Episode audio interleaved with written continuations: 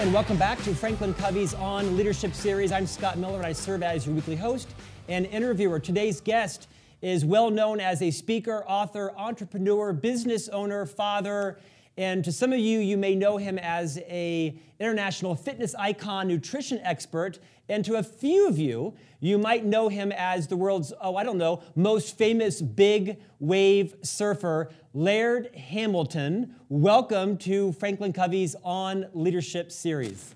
Scott, I just want to say thank you for having me. Appreciate it. Thanks for joining us today. I see for the corporate audience, you put on your um, your work clothes. In fact, I had people ask me, "Will he wear a shirt?" I said, "I don't know and I don't care." But welcome to today's podcast.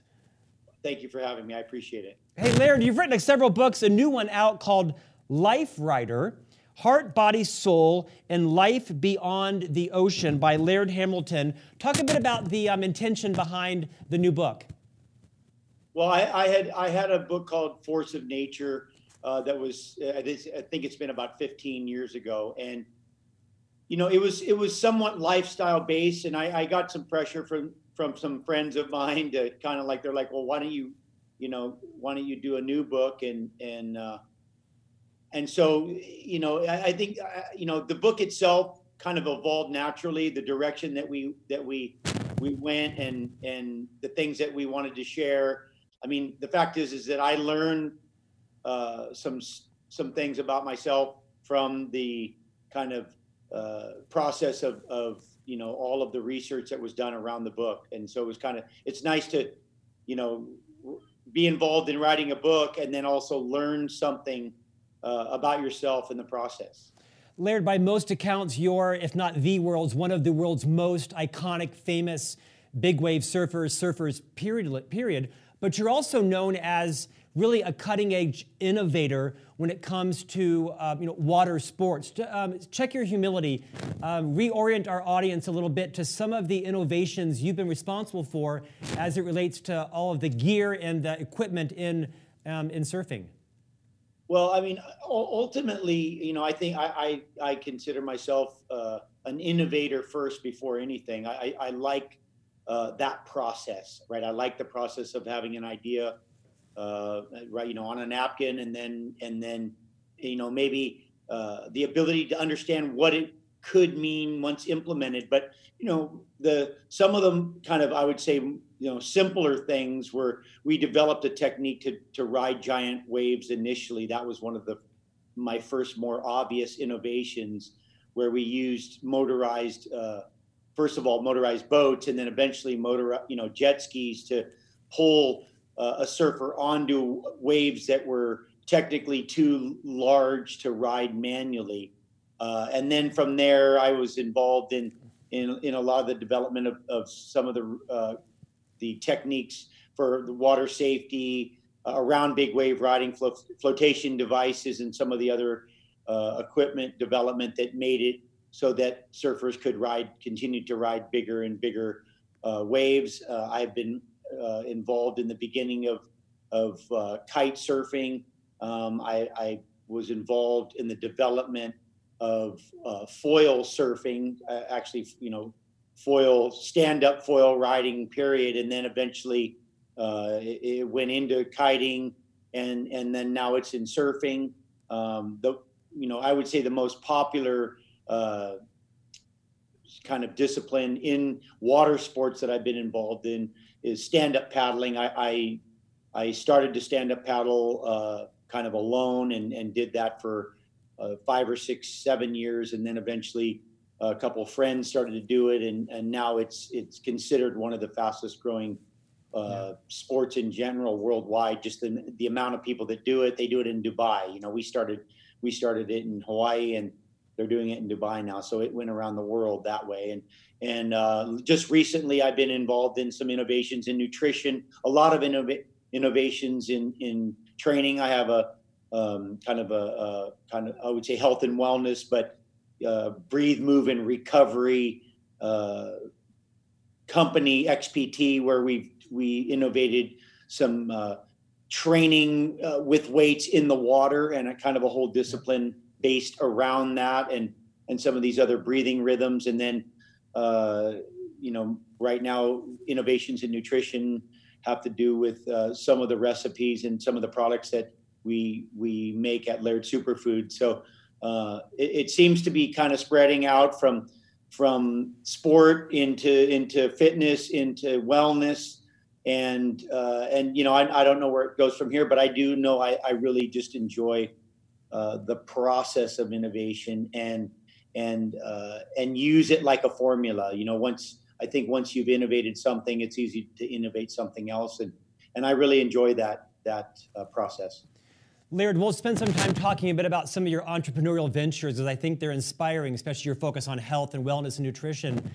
You opened this particular book, as expected, talking about fear and death, respect for the water. For those listeners that have been on, on board this podcast for two years, I'm from Florida originally, Orlando, so a lot of association with you know the East Coast and surfing, Daytona Beach, Cocoa Beach. Probably developed an unhealthy fear for the ocean, watching friends you know have issues yeah. What, what would you share that you've learned as you've watched a lot of death and injury and the power of the ocean? What are some of the big life lessons you were, you've learned around respect for the ocean and water and how you've been able to kind of um, capture and ride the fear associated with some of that? Well, you know, it's it's interesting. I, I uh, recently uh, I have a friend that that uh, is doing a lot of stuff uh, on fear in general, and uh, what what we what what you notice uh, well first of all i would say the ocean is my greatest teacher. If you said you know who's who's taught you more than any any anyone you know who's taught you the most i would say the ocean has taught me the most. Just the patience the the the perseverance the the respect uh, the humility. I mean the list goes on and on. So you know what happens when you have a relationship with with uh, fear, and then ultimately the greatest fear that we we know of on earth is death, right? So death is the pinnacle of fear, and then everything associated. You know why why does public speaking scare people? Well, well, if you're not accepted into the tribe, then you'll die. If you can't earn money and buy food, you'll die. And so it's always goes back to death. But you know, my relationship with fear has has stemmed you know over over a period of you know i would say you know more than 50 years i've been i've been kind of dealing with fear and and and then also kind of in close proximity to to, to death. And actually it's it's kind of a uh, it's one of the things with the given situation that we're in right now on earth that fear uh, that death itself I, I, I say has a name. And i think there's a certain you know people's lack of a relationship with death uh, in general is is is you know is causing a lot of the stress that people have. Now i don't think anybody wants to die um, and you should be scared of dying. I mean i think this is important but i think it's important to have a healthy relationship. Like i said my relationship with fear and dying you know has has has uh, been developed over 50 years. And i i look at it more eh, you know and i talked about an intimacy uh, with uh, death and that and or with fear itself. And that fear is actually an, a, a, very important uh, emotion if not one of the most. Uh, the reason why we still exist uh, as a species on earth is because we were scared and we knew when to run and and you know and we ran faster because you know we were scared and we made better decisions because we were scared. And so i think it's important that people know how to embrace that emotion. Uh, like i said a friend of mine Kristen Ulmer who's a who wrote an incredible book called the art of fear uh, speaks a lot about about it. And you know I, I think it's important for people to develop that relationship you know and like it was forced on me because the ocean uh, you know, I always say the ocean doesn't discriminate. You know, I, I lived in a pretty, uh, I would say, tough environment growing up, in the sense of racially and and and and uh, economically and some of these other things. And I'm not ever going to be like, oh, poor me, because you know I've been so blessed uh, in my life that I couldn't begin to to you know look for sympathy or even approach it that way. But it speaks more to the fact that I I I went to the ocean to find equality you know and and and and i and you know i would always say we're all equal before a wave. You know that's a that's a statement i've made many times because it doesn't matter how strong how rich, how smart, how pretty, how handsome you are, the wave it just treats you like everyone else. And it's only your experience and your understanding and your skill that uh, that makes uh, makes the difference. And and that's those are all things you can develop. And so you know the ocean has taught me that. I think if anything the ocean has taught me patience. I i, I know that uh, i was working um, with uh, on an interview with a writer at one point and we sat down for a, a conversation and he said to me he goes you know it's amazing how patient you are. And i looked at him and i was like i think i don't think you know me. I, like i don't consider myself patient at all. I consider myself very uh, impatient. But when he explained that our our willingness to you know we'll wait our whole life for a moment uh, looking for the the perfect wave and being in that position, actually preparing and kind of building our whole lifestyle around being ready uh, for that moment, and then not knowing when that moment's going to happen, but yet when it does, you know, trying to take an advantage of it. And and I think that's a, you know, I think that is an incredible. Uh, uh, you know trait to develop for anyone is and you know people asked me, younger guys asked me, you know, if you could say anything to, you know, you when you were 20, you know, what would you tell yourself at 20? Uh, you know, to, to, you know, what would be something that you would say? And I said, well, I, I would, I would say be patient. Laird, you're often surfing waves that are larger than some buildings. I'm, I'm guessing you've had some near death experiences. Is that true? Can you describe one? How did you come out of it? What, how, what were you thinking? Yeah, you know, I I, I have had uh, quite a few different uh, opportunities to uh, die. I mean, you know, I always say, uh, you know, living is hard and dying's very easy. Doesn't take very long. Living takes a lifetime, and dying's simple. I, have been, you know, I've been held under by waves uh, as a young child, younger child. Uh, when you're more impressionable, I was caught at sea and you know caught at in rip currents and held held out many times and I think those times made the the later ones less impactful. Uh, you know, I've been in avalanches, I've fallen through cornices, I've been trapped in rivers, uh, I've been lost at sea, uh, and like I said, I've been held under uh, by waves. I've had a lot of injuries.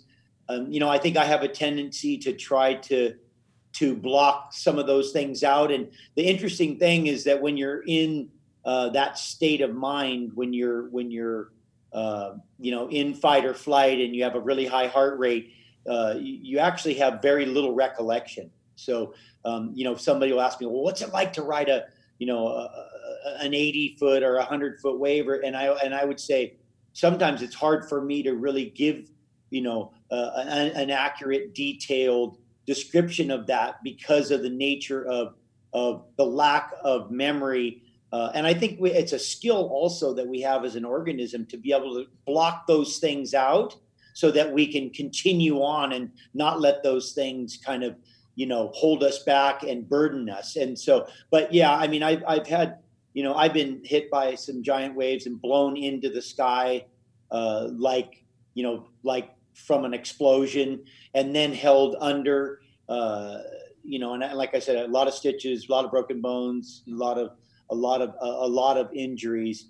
Um, you know, being lost at sea, I think that was uh, an impactful one because of the nature of the time. You know, you have these ones that are you know real high impact and are really short you know short lived and then you have something like being out at sea and and time to think you know where you wonder if you'll ever make it back. And you're you go through those emotional uh, processes that that that have a tendency to affect you uh, in long in a longer term uh, you know effect. Would you share your lost at sea story? I think you were there for about 24 hours. Is that right yeah which doesn't seem like very much but where yes, i does. was the fact is i was i was uh, you know, north of uh, the big island of Hawaii, about 60 miles out to sea, um, which is really too far to swim, um, even if you're great. Uh, I mean, maybe you could, maybe you could swim, maybe you could swim 60 miles, but um, it would be a long day if you, you know, if you didn't get eaten.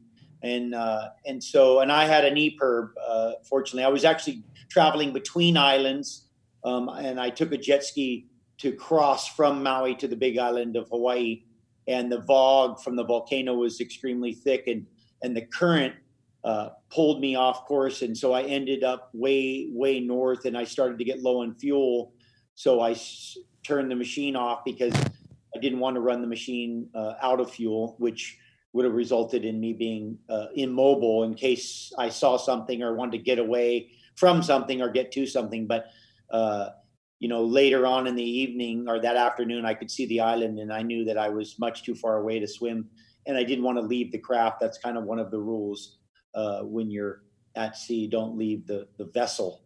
Uh, and so, you know, I was eventually rescued by a, a Coast Guard helicopter because I had an EPIRB um, like a, a emergency locating device that was a handheld one, and I wasn't sure if the signal was strong enough. So there was a lot of, like I said, there was time to think about, uh, you know, time to think about things, and and uh, and and eventually I got rescued by the helicopter and flown back to. Uh, back to the main island where there had been a lot of aircraft looking for me, but they didn't know exactly where I was. They were looking for actually in the wrong place uh, and it was during the shooting of I was working on the film Waterworld, so yeah. uh, it was just kind of appropriate. I guess I got lost at sea. uh, I have to ask that. Speaking of being eaten, uh, had any close encounters with that?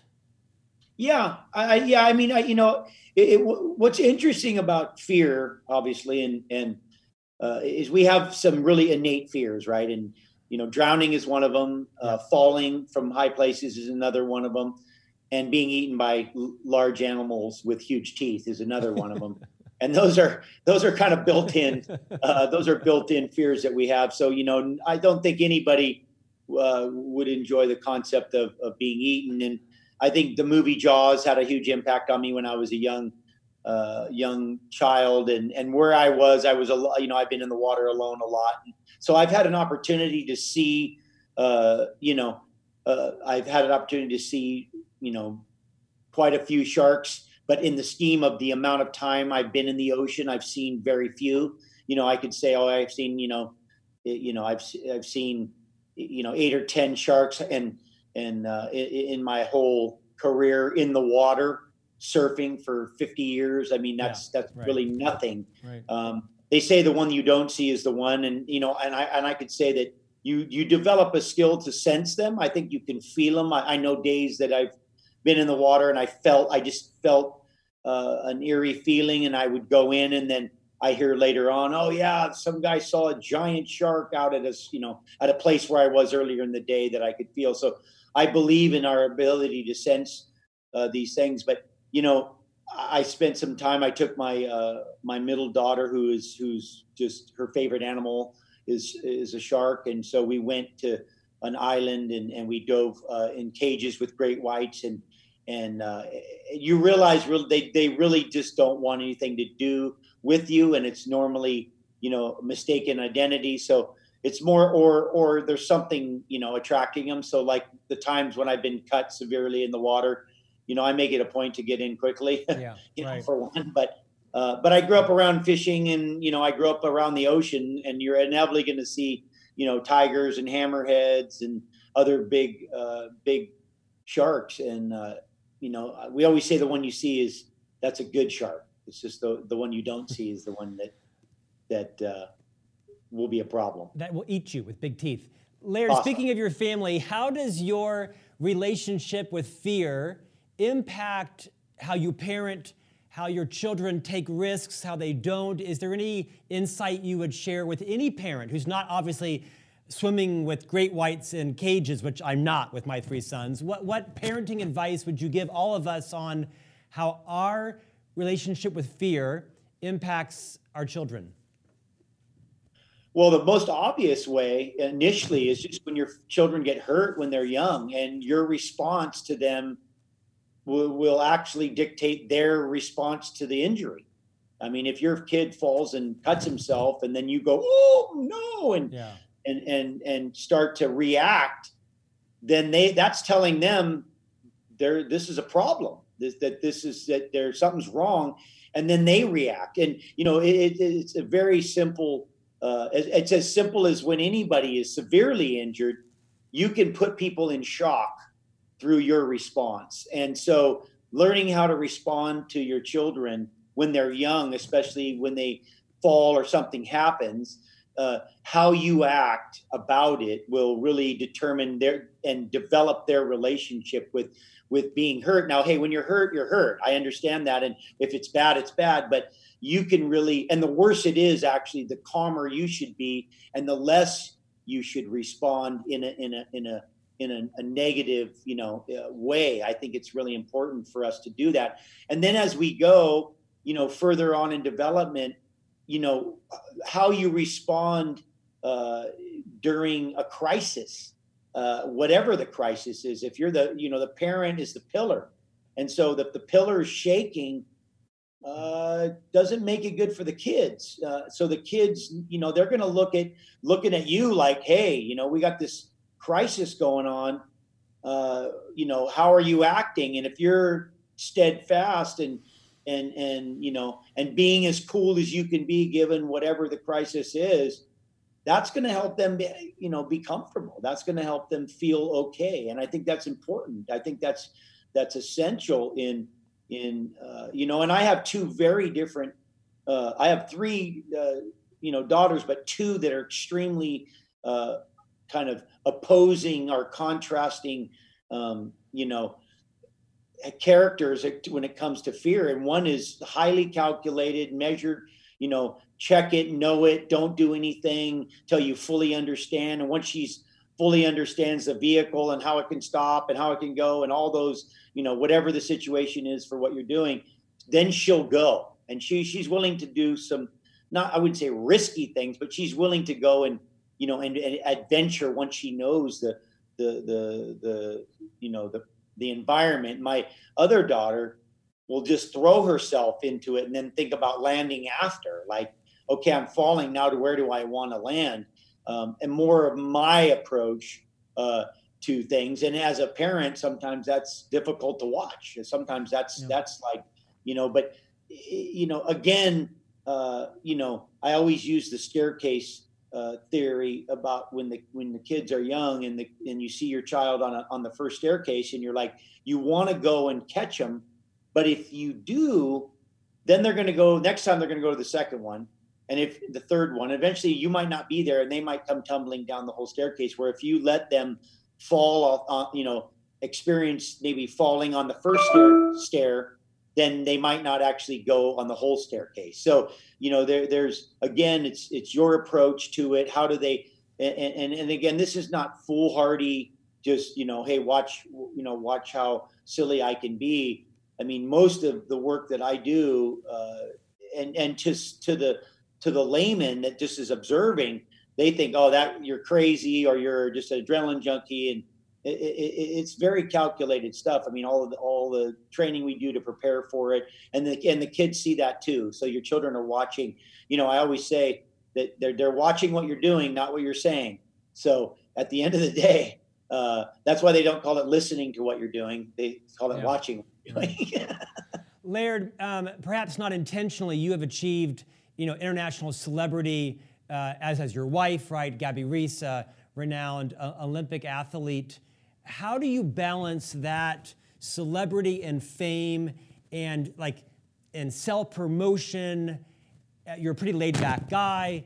What, is, what, what insights would you share with our listeners and viewers around how your family balances that and uses that for good? It's obviously a business for you.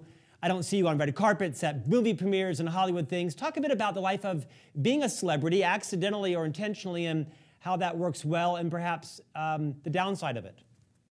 Well, I mean, for, first of all, we, we we try to be honest. You know, where we try to try to project a, a, a, an honest image, meaning I'm wearing a T-shirt and I didn't comb my hair. I'm I'm not, you know, and I and I didn't have any makeup done before. And uh, you know, Gabby will do a lot of a lot of you know a lot of photographs. Are she's not gonna she she's not gonna airbrush stuff and and make it and and and and make it you know make the image far surpass the reality first of all. That's one one one aspect of it right? And and there's a certain honesty to it that we that we you know that we live uh, you know as close as we can uh, to and we preach as close as we can to how we live right? And and so there's there's uh, an aspect to that to that. There's an aspect to to the the honesty of the image that's being projected um,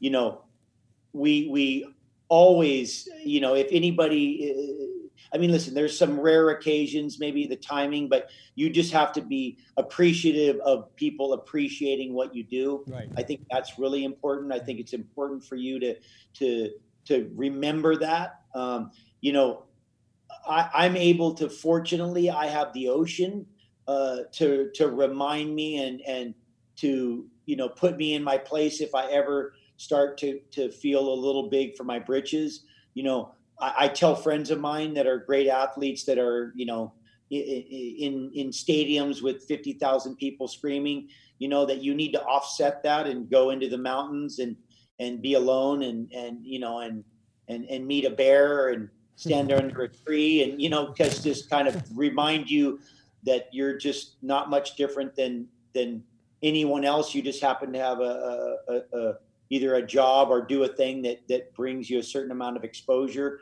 you know there's there's i, I think when you're appreciative uh, when you appreciate the fact that that people uh, admire what you do uh, and maybe look up to you in in certain um, areas it makes you you're usually not offended and bothered uh, by by uh, you know their approach. You have to, you can't be surprised actually. Yeah.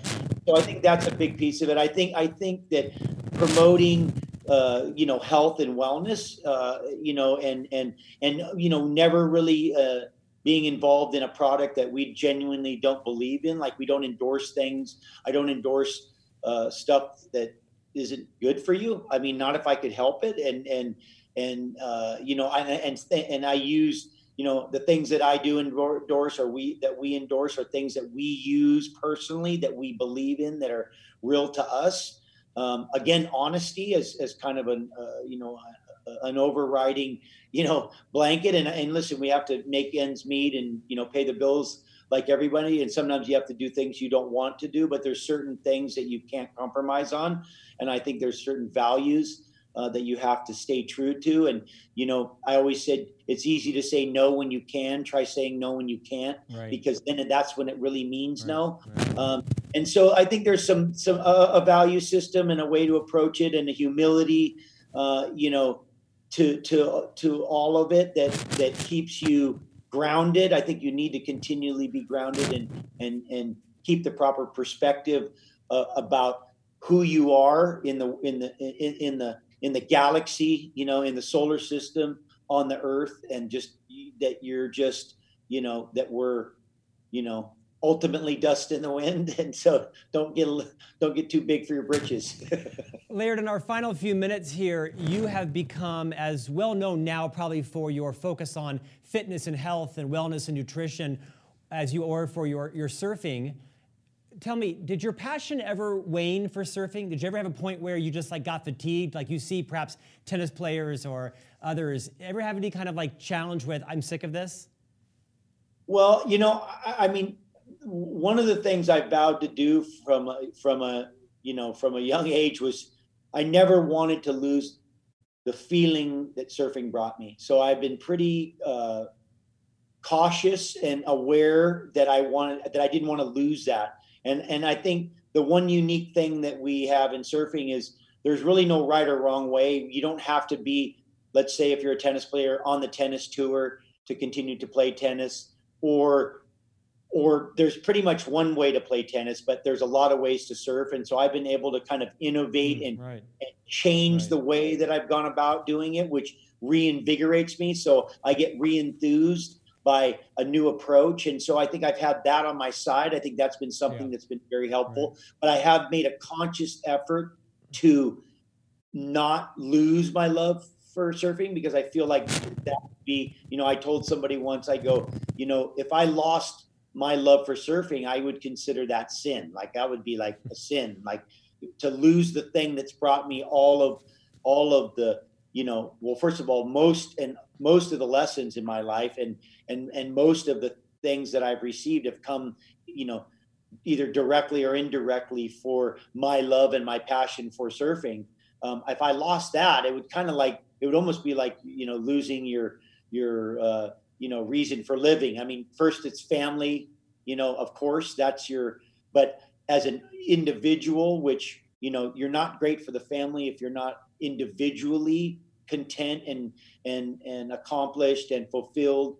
And so i look at that as like an obligation that i need to continue to be a fulfilled you know person. And then i can then i can really be an asset to the family.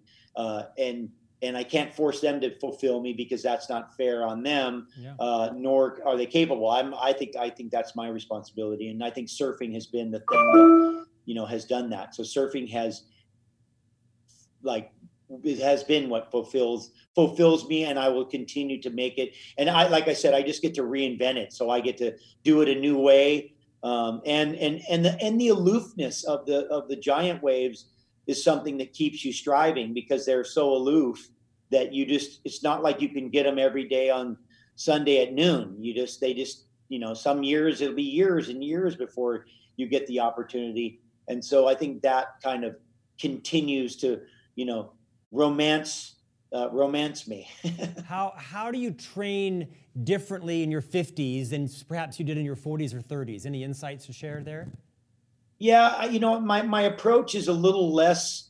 Uh, you know, I, I, I, I, we say smarter, not harder, but I wouldn't say it's any less hard. Yeah. But I, I, I approach training uh, with, you know, with more support and and respecting uh, the body than than undermining uh, my my physicality. And so i try to maybe make it more difficult but without quite the with, without the you know getting as beat up. And i'm and i'm more you know i'm i'm a lot more holistically uh well in, in the sense of you know the, the better diets better better sleeping you know just all of you know all the spokes in the wheels in the wheels of health. You know i, I try to make sure everything's rolling and and feed it that way and more a, a holistic approach to it.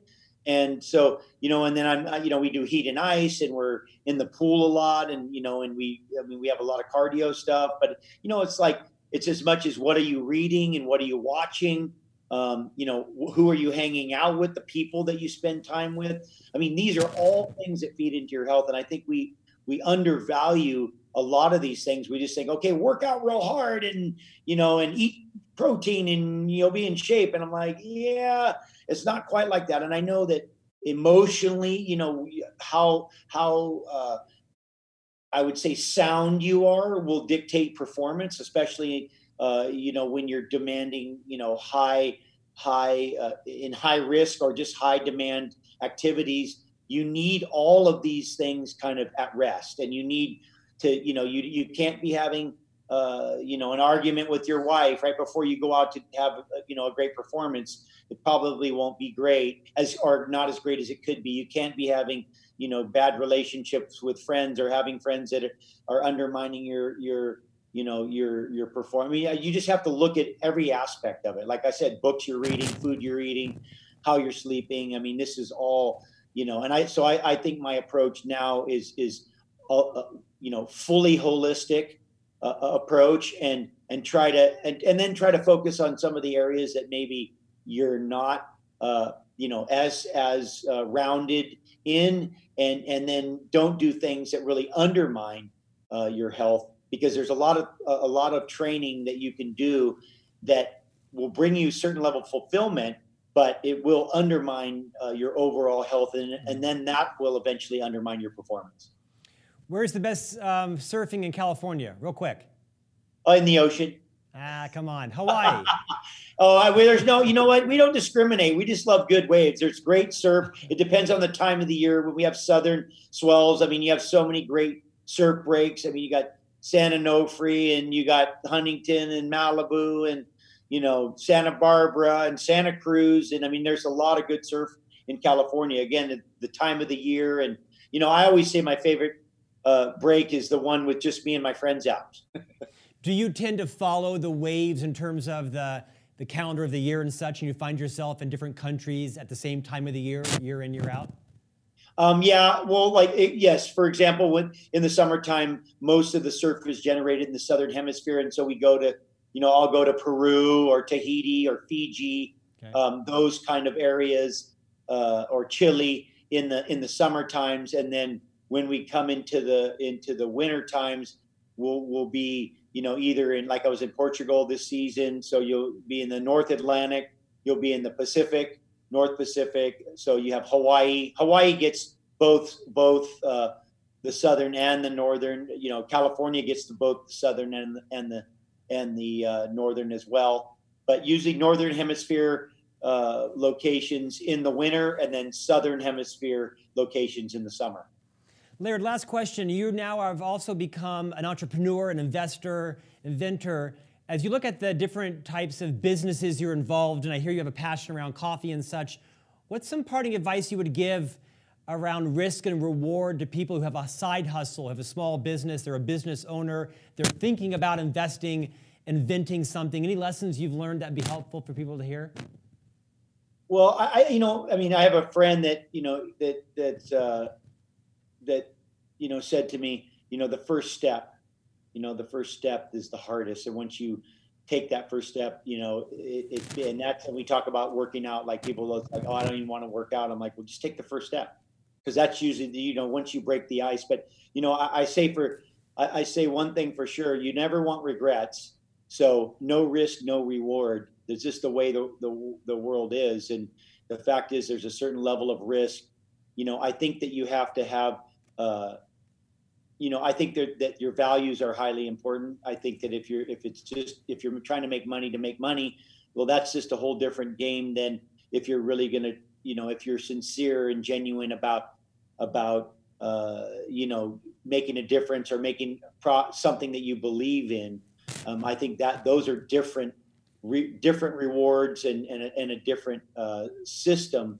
But one thing for sure is is that you, you want to make things that are good for people and and I think that that and you want to make something that actually is something. I, I you know I, I like uh, you know I it, it, it's it's uh, I think that's important.